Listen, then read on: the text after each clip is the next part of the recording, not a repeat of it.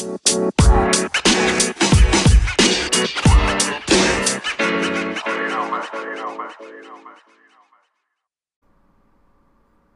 morning, afternoon, or evening, wherever you are in the world. Welcome to DBN News, the daily news that even plants crave. I'm your host, George, and here's your news for Thursday, February 14th, 2019. Happy Valentine's Day to y'all, by the way.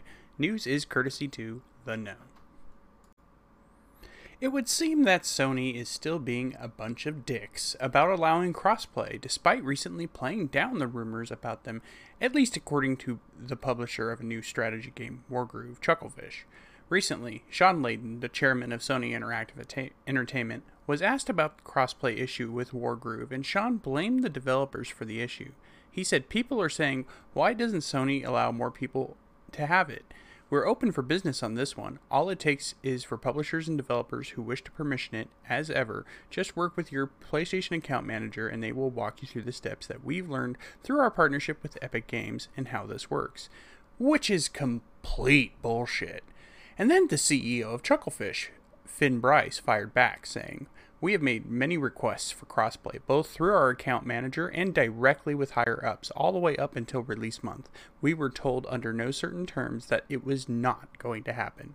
He went on to say, From our side, we can literally toggle a switch and have it working. Of course, policy work might be more complicated for Sony.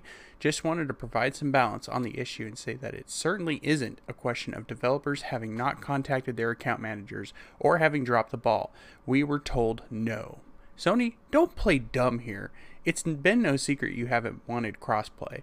Well, the industry and the players are bucking you on the, hard on this one. And for your sake, I hope you learn your lesson. We're not stupid. Metro Exodus reviews are in, and the game is looking pretty decent. It's currently sitting at an 84 on Metacritic. IGN had this to say about the game Metro Exodus brings its survival horror to the surface without sacrificing any of the series' signature tension and PC Games said Metro Exodus definitely has its flaws, and the new gameplay formula still requires a bit of a rework. Nonetheless, the game offers a unique shooter experience as well as a satisfying conclusion to Antonim's journey. I think that's how you pronounce the name of the character in the game, and I apologize if I butchered it.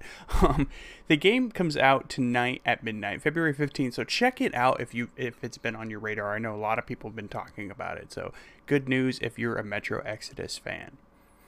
And finally, uh, you can't really say the same for the new Far Cry game, Far Cry New Dawn. It's currently sitting at a 73 on Metacritic, and the reviews are definitely a tad harsher. Okay, a lot harsher. PC Gamer had this to say about the game. It's Far Cry 5 all over again in a smaller scale with a post apocalyptic paint job. Ouch. And GameSpot slammed the game, saying there there's a lot of potential in the ideas seeded in New Dawn, but there isn't enough room for many of them to breathe and be fully realized. Far Cry New Dawn also launches tonight at midnight, February 15th. And that's it for the news today, guys. Let us know what you think about any of the stories we talked about by sending us a message on Anchor, the free app we use to record our show. And you may get featured on our next episode of Dad's Beards Nerds Prime. We have an amazing Discord community you should definitely join. Link to that is in the description of this episode.